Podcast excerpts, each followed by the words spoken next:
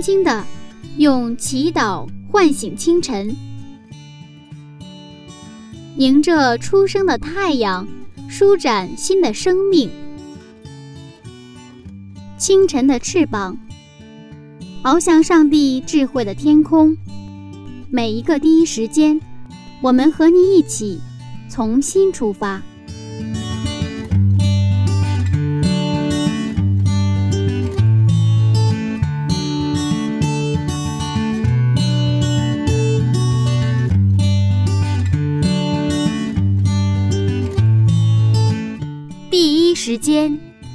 上帝相遇，精彩人生从上帝开始。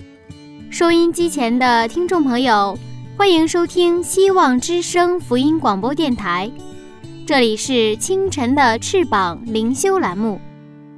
全新的一天，全新的开始。柚子问候您，早起快乐。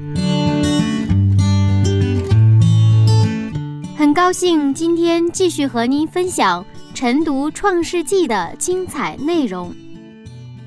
早起的鸟儿有虫吃，希望今天的内容能给您带来帮助。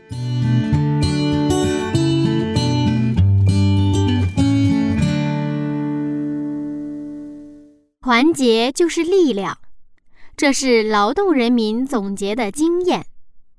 不过，团结固然是好事，如果不用在正确的地方，却未必都能带来正能量。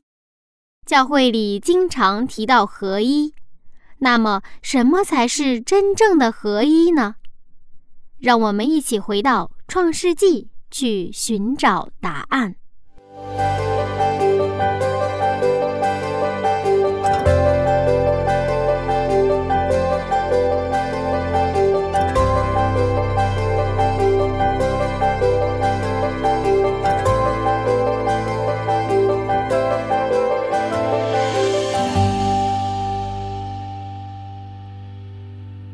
詹牧师你好，你好。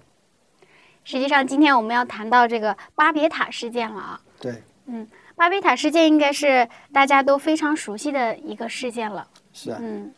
啊，当挪亚和他的家人从方舟出来之后，他们有一段时间，他们还是生活在离方舟不远的群山之间。后来，他们的这个子女越来越多，人数增加。不久呢，就是因为有人被盗而引起了分裂。那些要忘记创造主并要摆脱律法的约束的人呢，在他们在敬畏上帝啊这同伴的教训和榜样，那是一种经常的烦扰。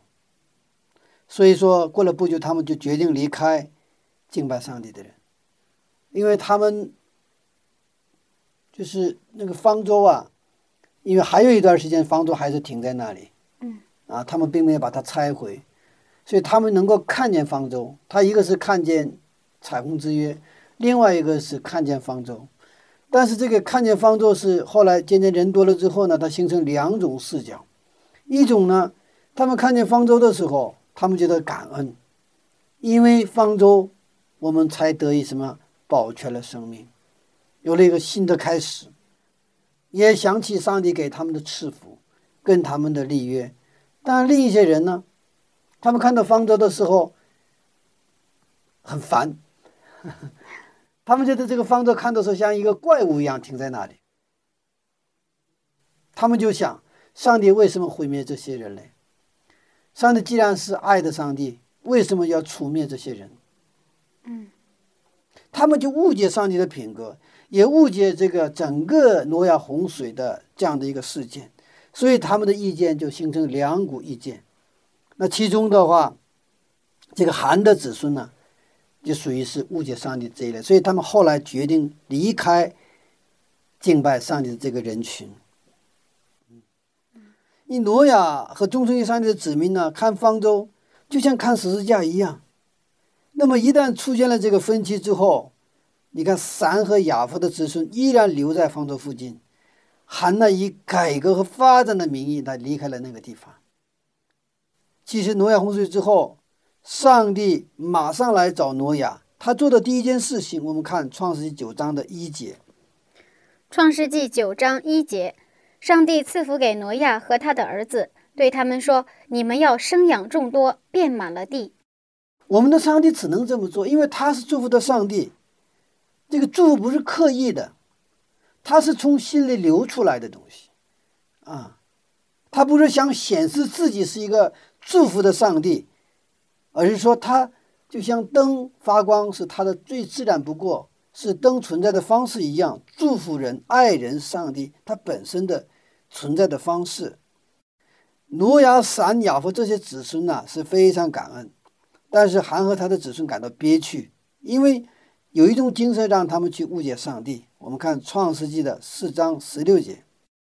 创世纪四章十六节，于是该隐离开耶和华的面，去住在伊甸东边挪得之地。因为我们看到该隐呢，他误解上帝，是不是？他献的祭也是基于他对上帝的误解。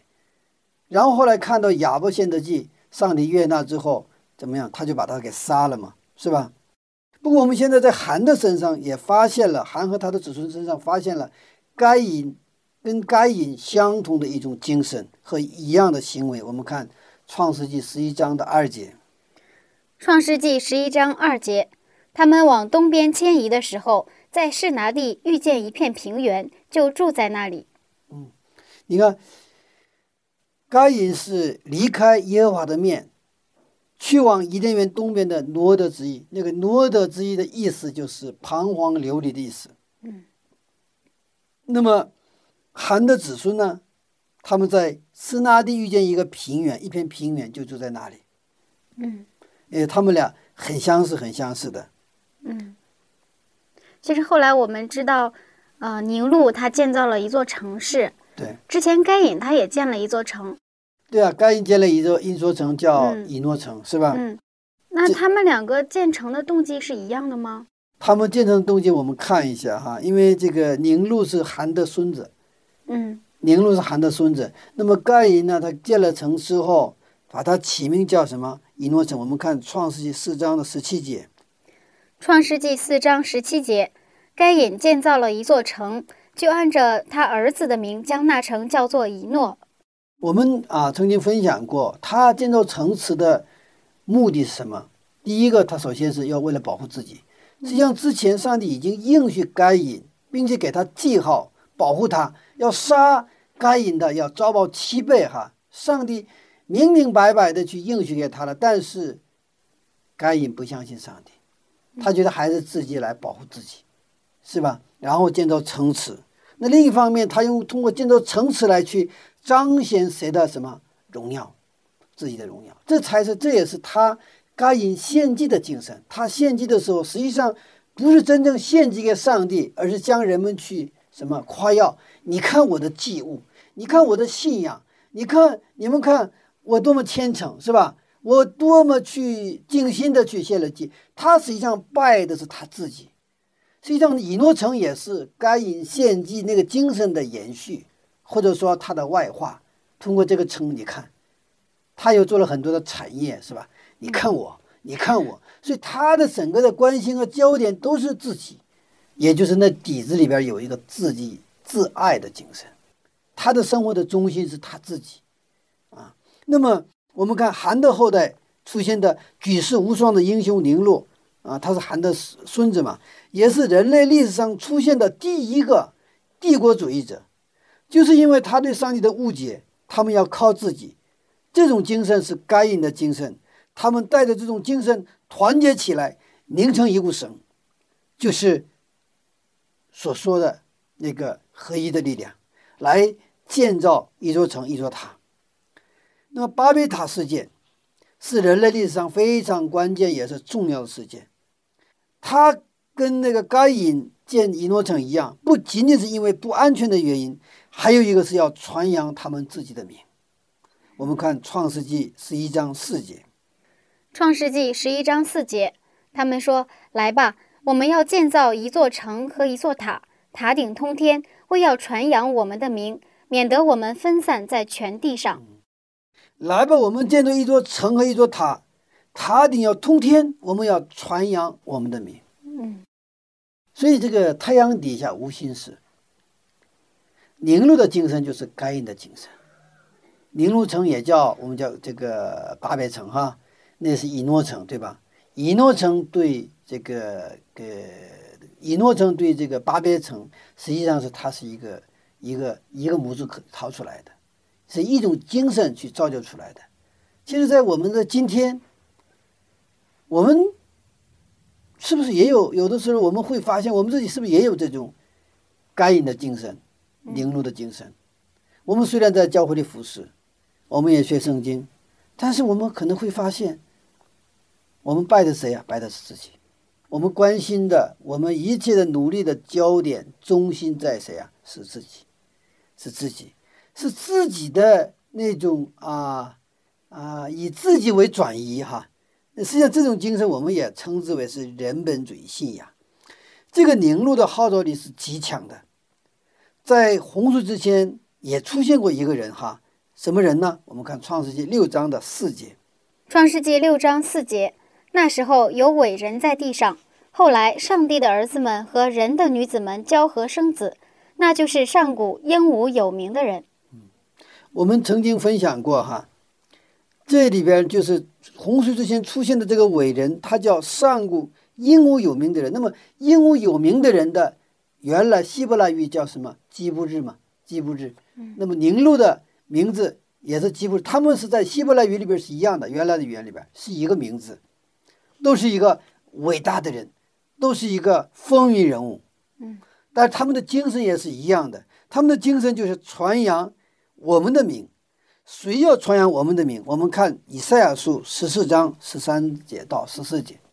以赛亚书十四章十三到十四节，你心里曾说我要升到天上。我要高举我的宝座在上帝众星以上，我要坐在聚会的山上，在北方的极处，我要升到高云之上，我要与至上者同等。哇，我们都非常熟悉这个经文哈。有一个存在，他要升到天上，而且高举他自己的宝座在上帝的中心以上，他要与至上者上帝要同等。谁呀？撒旦，就是撒旦。嗯。他原来是在天上是天使长，是天使长，但是后来天上发生了反叛事件。这个反叛事件的精神是什么精神？我要把自己高举起来，高举到上帝的中心以上，我要跟上帝同等。他本来跟耶稣他是最近的，因为他是天使长嘛，他服侍上帝、服侍耶稣是最近的地方。本来他可以说他有特权，有机会能够去。经历和分享耶稣的美妙、耶稣的荣美、耶稣的品格、耶稣的诸多的好处，但是他羡慕耶稣的能力，但是他不羡慕耶稣的品格。他希望像耶稣一样强大，他希望像耶稣一样成为一个一个超级卓越的一个一个一个存在，但是他并不去羡慕。也不向往他那种能力、那种荣美的基础，就是他的品格。而且还有一个现一个情况，就是有的时候走得很近吧，往往你发现不了他的优优点。本来这有一点距离的时候，我们叫距离美；有一点距离的时候都挺好，是吗？嗯。我们现在别说是这个啊耶稣了，就是说，比如说联合国秘书长。如果是你再到他的办公室做他的秘书，你会发现联合国秘书长一样去上厕所，一样什么跟我们都一样吃饭呢，就跟我们一样，觉得我跟他没有什么太大的差别，知道吗？我们有时候觉得伟人的话，真的，我觉得我们有时候觉得，我我记得我这我在少年的时候，我以为伟人是不上厕所的，后来我发现了，他们也上厕所。这个对我来说是一个开天辟地的一个事情，为什么？因为，哦，这个是一个认识的一个转化了嘛。他也是一个凡人。那么，这个，这个就是撒旦在天上的时候，他跟耶稣是很近的地方，他觉得耶稣没啥，但是耶稣有能力，但是他觉得我也能做到，我也跟他可以去同等，但是为什么他我得侍奉他？为什么他是上帝，我是天使？为什么不公平？这就是他的撒旦的精神，他的反叛的原因，就是他要拜自己，而且他迷惑了差不多三分之一的天使。撒旦要做的事情，就是在天上造反要做的事情，是要建立他自己的国度，他要建立一个拜自己的一个国度，与上帝没有关系的一个政权。通过考古发现，在斯纳地，就刚才说他们就是韩德子后世不是搬到这个一片平原斯纳地嘛？嗯，啊，有很多像巴别塔一样的塔，塔顶是一个献祭的地方，是举行古代举行宗教仪式的地方，这是他们真正要做的事情。但是上帝不喜悦这个事情，所以上帝变乱他们的语言，他们给的祝福，这些韩的后裔。用在了错误的地方。再好的东西，它用在了错误的地方，那结果就不是不是一个好的结果。所以这个时候，他们得到的这个祝福，这种能力，对他们就不再是一个祝祝福，这是人本主义合一的力量，就是撒旦的力量。他们在宁路的指挥和宁路的这个调配下，他们凝出一个绳。他们形成一个合一的力量，团结的力量。但是这个团结的合一的力量用在了什么地方？用在了不是敬拜上帝的地方，而是要建立跟上帝没有关系的他们自己的政权，他们自己的国度，他要拜自己的国度。就像约翰福音五章所讲的：“你们彼此接受荣耀。”他们你们不追求上帝的荣耀，所以耶稣说。我也不接受你们的荣耀。好多人跟随耶稣基督，其实为了求自己的荣耀。一旦耶稣这么有能力，一旦他当了国王的话，他掌握王权的话，我可以拿做一个大臣当当，是吧？做一个部长当当，我可以当个什么财政部长、外交部长，是吧？他们跟着耶稣的时候是。就是都是求自己的荣耀，所以耶稣说：“我不接受你们的荣耀。”在巴别塔那个时代，他们合一的力量就是用在了这样的一个地方。于是上帝行动了。我们看《创世纪》十一章八节，《创世纪》十一章八节。于是耶和华使他们从那里分散在全地上，他们就停工不造那城了。因为耶和华在那里变乱天下人的言语，使众人分散在全地上，所以那城名叫巴别。上帝行动了，是吧？上帝爱世人，他不愿意看到人们自取灭亡。聚集是为了分散，遍满地面。因为上帝给人的命令就是什么？你们要生养众多，遍满地面。但是，这个我们去聚集的目的，包括聚会的目的。就是为了去分散，为了遍满地面，为了聚集而聚集，建一个巴别塔，塔顶通天，传扬我们的名，这不是上帝的旨意，所以上帝干预了，上帝行动了。其实，在基督教历史上，我们可以看到一种反复出现的现象：当教会因着上帝的祝福复兴。复兴之后，人多起来就组织起来，然后这个组织非常的严密，依靠这个完备的组织，我们就会发现这个组织它慢慢会成为，它去遏制甚至扼杀起初这个教会兴起的它的理由。这个时候，教会里面又开始出现一个改革的力量。然后这个改革的力量呢，又组织起来，然后以宗教的名义，以上帝的名义，又去逼迫他们。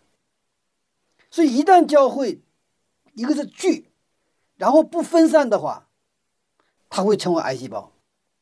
最后这个这个聚就是为了维护这个聚，而形成一个严密的组织，最后就变成一个什么扼杀那个生命能力的一种力量。所以圣经它讲两点。你们来，然后你们要去，你们要生养众多，遍满地面。但是我们看他们团结的力量、合一的力量，在宁禄的指挥下，他们这个聚是吧？然后建一个通天的一个塔，一个传扬他们名的一个城。他们只聚不散。这耶稣在地上的时候就遇到同样的情形。原来法利赛人、撒都该人是有矛盾的，但是在耶稣的问题上，他们形成了一股可怕的合一的力量。这股把耶稣钉十字架的力量，其实正是宁路们建造巴别塔斯打造的人本主义合一的力量，是邪恶的撒旦的力量。其实我们教会里现在也经常会提到合一，也会有一些培训。嗯，但是听到刚刚您分享的，我觉得突然不明白什么是真正的合一了。因为我们讲的合一，就是因为不合一，所以讲到这个合一。所以嗯讲的越多合一的地方，那越意味着那个地方不合一。嗯这种心情好不好？我们都希望教会合一，但是合一不是目标，合一是结果。合一是不是目标？合一是结果。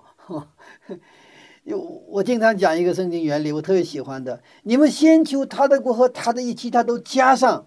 合一是给你们加的部分。我们要求的是什么？要跟上帝的合一，跟耶稣基督的基督的合一。我们每一个人都是靠近耶稣的时候，我们之间的距离会越来越近，对不对啊？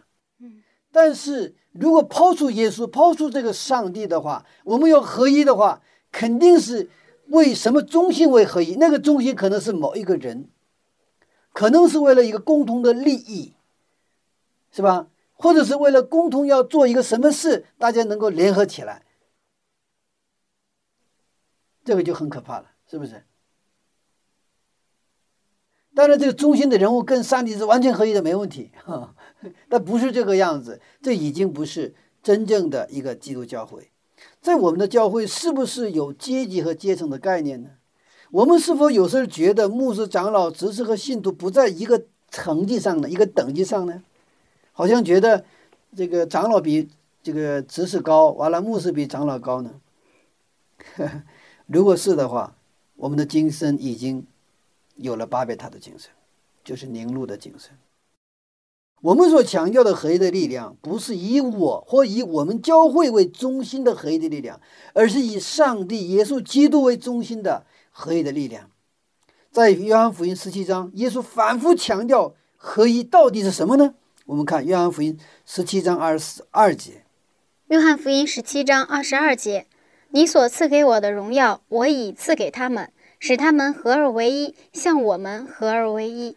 也就是说，我你所赐给我的荣耀，我也赐给了他们，是吧？”嗯使他们合而为一。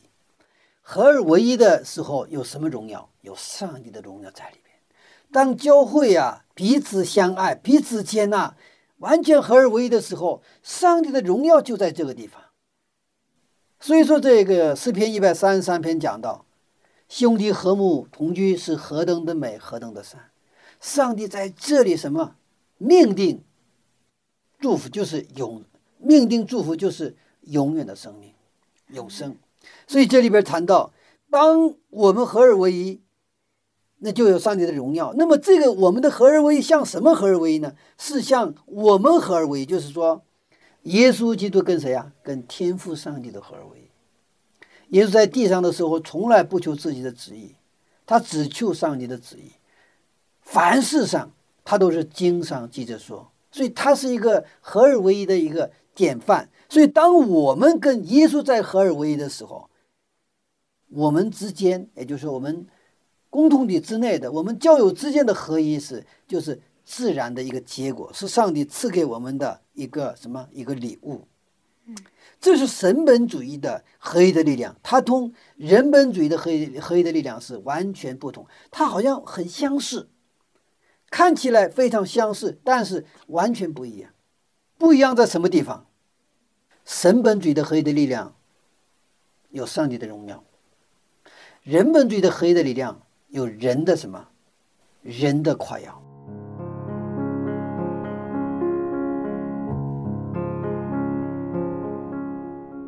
诗篇一百三十三篇，看哪，弟兄和睦同居，是何等的善，何等的美！这好比那贵重的油，浇在亚伦的头上，流到胡须，又流到他的衣襟；又好比黑门的甘露，降在西安山。因为在那里有耶和华所命定的福，就是永远的生命。柚子现在才知道，原来合一是追求耶稣基督的自然结果，就像刚才诗篇大卫所赞美的一样，那将是一幅多么美好的景象啊！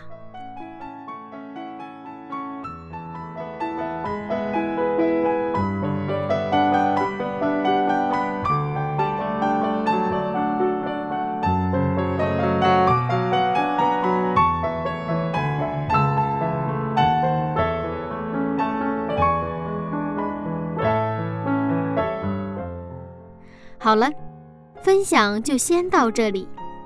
下面是中场休息音乐时间。柚子有一首很好听的歌曲，相信这个旋律您并不陌生。我们成为一家人，来自有晴天音乐世界，送给收音机前的每一位听众朋友。在基督里，我们成为一家人。在耶稣里面，咱就做一家人。在基督里，我哋成为一家人。在基督里，咱哋大家全系一家人。En Cristo, nosotros somos una familia. Dalam Nabi Isa, kita ialah sekeluarga. In Christ, we're one family. 我们成为一家人，因着耶稣，因着耶稣。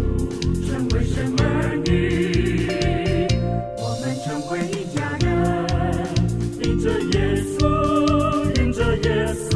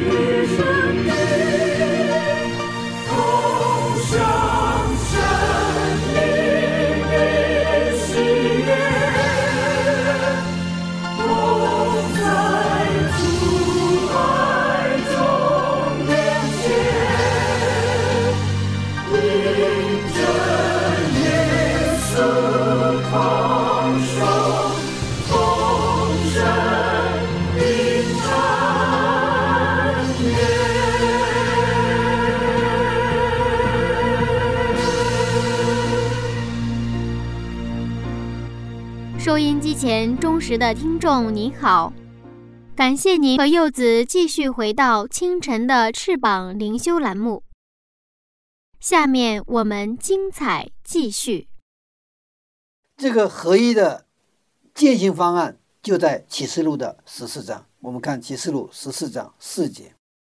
启示录十四章四节，这些人未曾沾染妇女，他们原是同身。羔羊无论往哪里去，他们都跟随他。他们是从人间买来的，做粗熟的果子，归于上帝和羔羊。就是说，耶稣无论到哪里去，他们都跟随，不管我的喜好如何、习惯如何、利害关系如何，只有耶稣往哪里去，我们都跟随他。这些人是从人间买来的，是用耶稣基督的宝血买来的，然后做粗熟的果子，归于上帝和羔羊。就粗熟的果子，首选的果子，只有跟随耶稣的人，到时候自然都在一起，就是合一的，都是合一的。这就是合一的秘诀。合一是跟随耶稣的一个自然结果。当一个教会不合一，意味着什么？这个教会的很多的信众不跟随耶稣，都跟随自己的意思。虽然讲的都是可能圣经，讲的都是可能，呃，这些要道，但是他们的心没有完全的献上，他们跟随的是自己的意思，不是耶稣。如果是跟随耶稣的话，这个教会早晚要走到一起。嗯，其实我觉得最大的问题可能就在这里。嗯嗯，那怎样才能就是引导教友们成为一个跟随耶稣的人呢？啊，这是非常啊，其实。重要的问题，呃，也是一个，呃，我们最急迫的一个问题。嗯，啊，那我们怎么去跟随耶稣？就是我们倒过来说，为什么我们不跟随耶稣呢？耶稣说的特别清楚，因为我们不爱不爱耶稣。我们爱耶稣的话，自然会跟随，不用说 follow me，不用说，自然会跟随耶稣。那么我们为什么不爱耶稣呢？我们心里有罪，我们有罪，因为罪不喜欢义，黑暗不喜欢光，所以耶稣基督也好，是约好也好，他们来到地上，他们传福音的第一句话都是：你们要悔改，天国近了。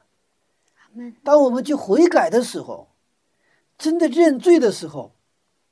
不是我们有这个缺点，那个缺点有这个毛病，那个毛病脾气不好，不是在这个层面上，而是我们就像大卫在诗篇当中所讲的一样，我是从五府里边就是罪人，我是彻头彻尾的罪人。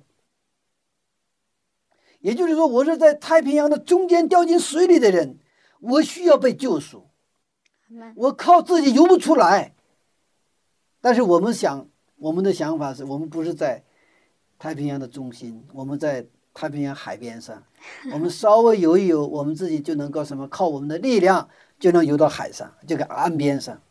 嗯，就这个差别。这个需要什么？悔改需要圣灵的动工。只有我们不拒绝，只有我们真的不抗拒，我们上帝的爱如潮水一样，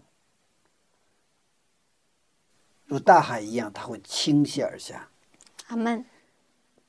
当我们竭力追求耶稣基督的时候，当我们去爱耶稣、去跟随耶稣的时候，合一就自然而然而来了。所以耶稣说，他总结诫命的时候，他也说：“你要尽心、尽力、尽意去什么爱你的上帝。”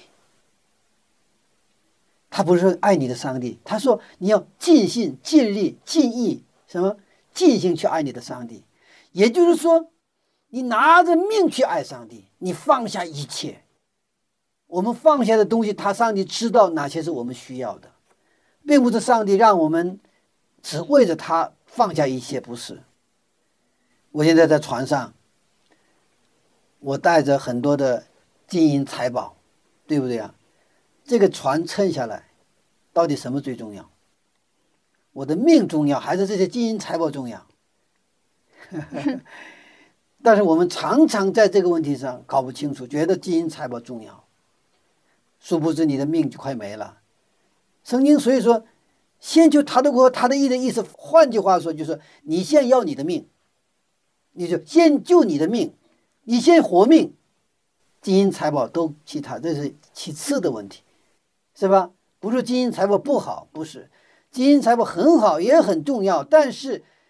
按照次序的，它肯定不是首先的。首先是我们要活命，也就是拿着这个命来去跟随耶稣的时候，我们去爱他的时候，真正的上帝喜悦的合一的力量就出现了。耶稣的门徒们知道，耶稣定十字架还在争高低不合一。有的时候我也看到，在教会里边，都很好的兄弟姊妹，经常有一些小忌讳，是吧？有的时候很伤心，但是我看到圣经的时候，我就有希望。为什么？耶稣的门徒们跟了三年半，就到十字架面前的时候，还在那儿争高低，是知道吗？然后那个谁呀，约翰嘛，约翰就靠近最靠近耶稣嘛，大家都恨这个约翰。为什么？因为他对耶稣最最最表表示一种很很亲昵嘛，是不是？嗯。特别不不满意的就是犹大，知道吗？所以犹大在他们他们中间老是煽动一些一力量，知道吧？一种就是背逆或者说叛逆耶稣的一种一种一股势力，一种精神。所以说，包括彼得在内，其实他们都多多少少受了这个影响。他们虽然爱耶稣，他们也觉得耶稣好，但是在关键的时刻，为什么他否认耶稣？就是因为。他们心里还有什么精神？还有凝露的精神。他们也有，因为他们就是说没有尽心尽意尽意就尽兴去爱这个耶稣。他们爱耶稣，但是没有达到那个份儿上。当耶稣复活升天，五旬节圣灵配降的时候，他们改变了。使徒行传二章四十四节到二四十七节。使徒行传二章四十四到四十七节。信的人都在一处，凡物公用，并且卖了田产家业，照个人所需用的分给个人。他们天天同心合意，恒切的在店里，且在家中掰饼，存着欢喜诚实的心用饭，赞美上帝，得众民的喜爱。主将得救的人天天加给他们。为什么他五旬节圣灵的时候，他们能够达到完全的合一呢？因为当他们看到耶稣基督在十字架上死了，然后三天以后复活，然后四天时间跟他们去查经，然后当他们查经的时候，所有的圣经都是见证谁啊？耶稣基督。他们慢慢慢慢对耶稣有什么？有真正的作为弥赛的认识，他们的心就发热啊！上帝应许的那一位就是这一位，就是这个弥赛亚耶稣基督。然后他们就开始什么悔改？什么叫悔改？他们原来为什么跟随耶稣？真的是因为爱耶稣而跟随吗？喜欢耶稣可能有这个成分，他们跟随耶稣就是想得到自己的荣耀。耶稣很有能力，对吧？他很有魅力，他很有这个吸引力。跟随他有没有好事儿？有好事儿。他们虽然这些门徒们不是因为吃饱了跟随他，他们比那个吃饱肚子有更高的要求，就是荣耀，就是以后耶稣掌执掌王权的时候，在他的政府里面都有他自己的一份一个位置。但是当他们通过圣经，通过耶稣的牺牲，再次发现我们的耶稣基督，他们等待的这个弥赛亚，不仅是荣耀的上帝，他又是一个什么屈辱的上帝，而且必须牺牲的上帝的时候，他们知道，在耶稣的品格面前，他们那些污秽的、他们内在的那个罪都显露出来，他们开始悔改。所以五旬节圣灵配降，然后大家能够在一起，能够房屋公用，然后赞美上帝，就是因为什么？他们悔改了，他们悔改了，也就是他们内在的那个巴比伦钟怎么样，都倒塌了。就是我们知道，在三天信息的第二个信息，就是巴比伦钟倒了，倾倒了，倾倒了。在五旬节圣灵的配降的时候，他们。这些门徒们的，他们内心的那个巴比伦钟怎么样？倾倒了。他们自己的荣耀黯然失色了，我们上帝的荣耀临格了。所以这个团契，它就成了一个强大的、真正的以上帝为中心的一个合一的力量。这个时候，他们所拥有的力量，足以去什么？像核炸弹一样。核爆一样，它就爆炸，然后他们就走出去，他们就什么呀？你们要生养众多，遍满地面。上帝的这句应许，通过这些门徒们开始实现。所以在当时罗马帝国，他是疯狂的逼迫基督徒，是吧？因为信耶稣的话都杀死，格杀无论。但是在这样的，因为他们已经相信了永远的生命，所以他这个格杀无论已经他们完全超越了。死都不怕的这一群人，这个世界是没法去承受的，是吧？因为最后一个，我们一般去什么审问也好，这个拷问也好，那可能是用这个利益刚开始，但是最后是就是死嘛。你要不听话，你要去做，那就给你死。那死都不怕的人，有没有其他的办法？没有办法，一点招都没有。所以说，我们知道初期教会。他就一天三千人、五千人受洗，最后怎么样？罗马帝国不得不把基督教作为什么国教？它是一个从疯狂的逼迫到整个国家最后接受了这个基督教，这就是它的力量的源泉在哪里？就是那个合一的力量。但是我们看到有两种合一的力量，一种是神本主义的合一的力量，还有一种是人本主义的。合一的力量，我们在这两种合一的力量，我们在启示录的十二章七到九节，我们看到他们的征战。哈，这个就是起初的征战。启示录十二章七到九节，在天上就有了征战。米迦勒同他的使者与龙征战，龙也同他的使者去征战，并没有得胜。天上再没有他们的地方。大龙就是那古蛇。名叫魔鬼，又叫撒旦，是迷惑普天下的。他被摔在地上，他的使者也一同被摔下去。这是在人类被创造之前，在天上曾经发生的巴比塔事件。这是天上的巴别塔事件。然后这两个之间有相同的结构。撒旦这个龙，他自己不仅不敢公然挑衅，但是当这个天使长聚集一群力量，一个合一的力量。生命的力量貌似强大起来的时候，他就公然的对抗上帝。他觉得他可以应该跟上帝的力量平等。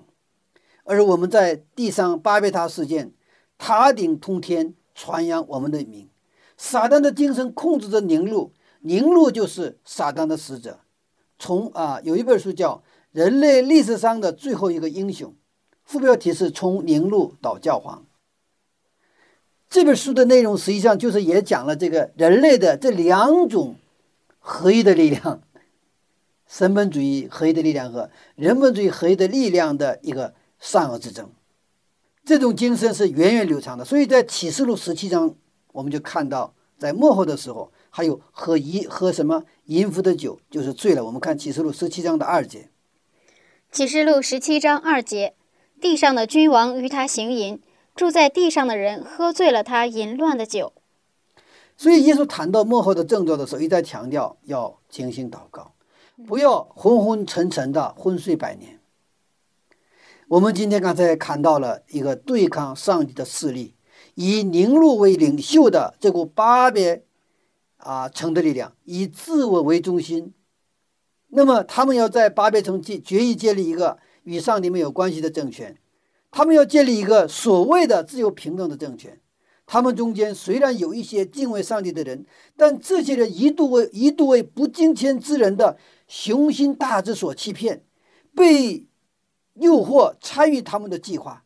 这些参与建造巴别塔的人，他们认同、赞同宁路的这种精神，结果都成了宁路。我们看《创世纪》十章十节到十一节，《创世纪》十章十到十一节，他国的起头是巴别、以利、亚甲、贾尼，都在示拿地。他从那地出来，往亚述去，建造尼尼微、利和伯、加拉，好多城都是宁路建造的。是啊？那时候好多城都是宁路在，所以说他是没什么帝国主义者嘛，人类历史上第一个帝国主义者。这股力量呢，宁路为中心的这股力量，实际上敌基督的力量，从未在圣灵的历史中消失过。直到启示录十六章，我们看到这股力量聚集在哈密基多顿，要与上帝的军队征战。我们看启示录十六章十三节、十四节，还有十六节。启示录十六章十三到十四节，我又看见三个污秽的灵，好像青蛙，从龙口、兽口并假先知的口中出来。他们本是魔鬼的灵，施行奇事，出去到普天下众王那里，叫他们在上帝全能者的大日聚集征战。十六节，那三个鬼魔便叫众王聚集在一处，希伯来话叫做哈米基多顿。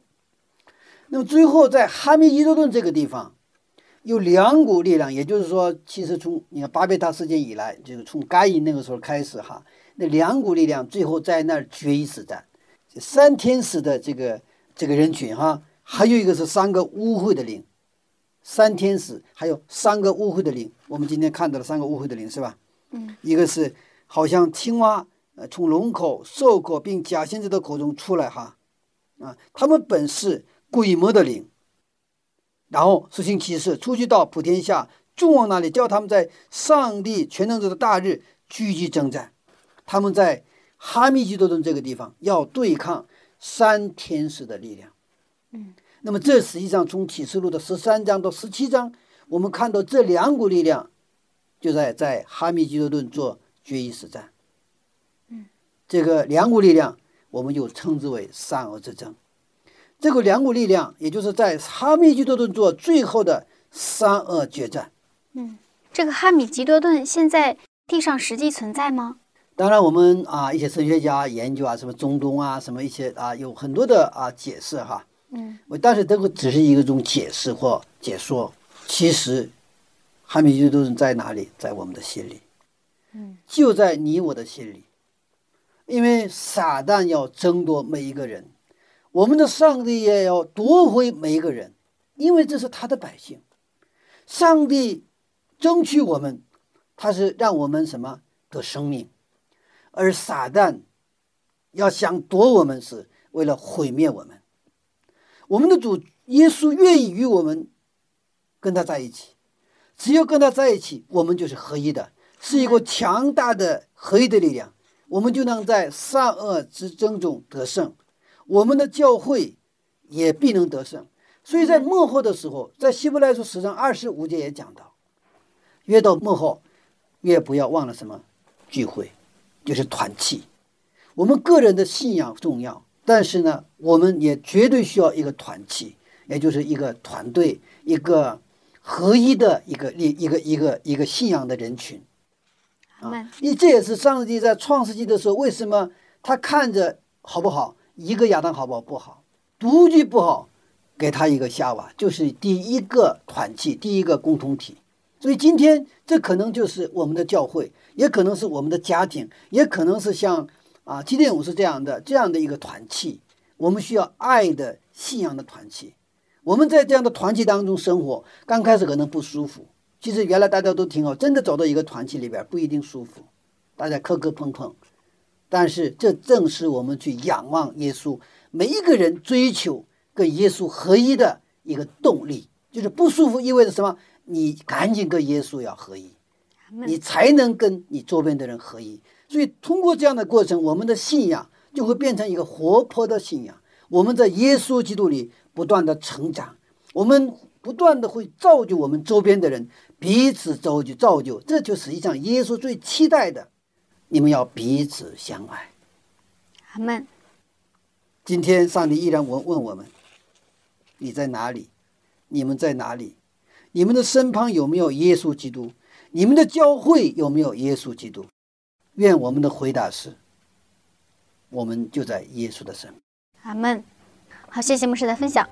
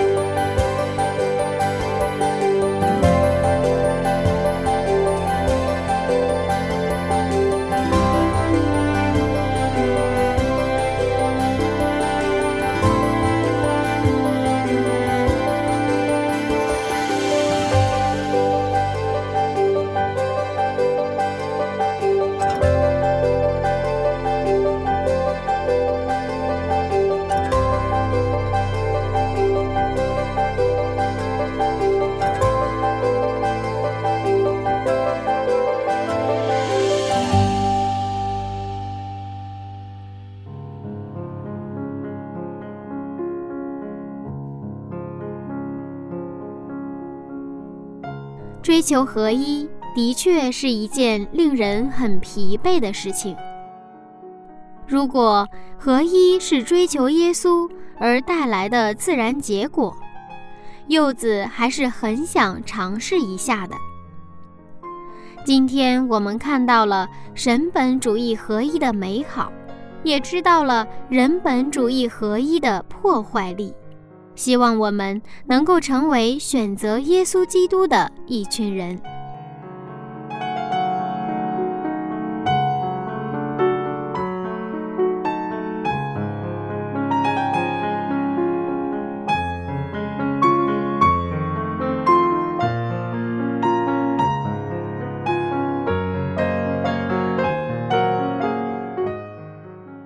下面我们一起来祷告。亲爱的主耶稣基督，感谢您成为我们的中心，求您帮助我们得胜心中的自我和罪恶，洗净我们的罪，使我们能成为您的跟随者，帮助我们今天过得胜的生活。奉耶稣基督的名，阿门。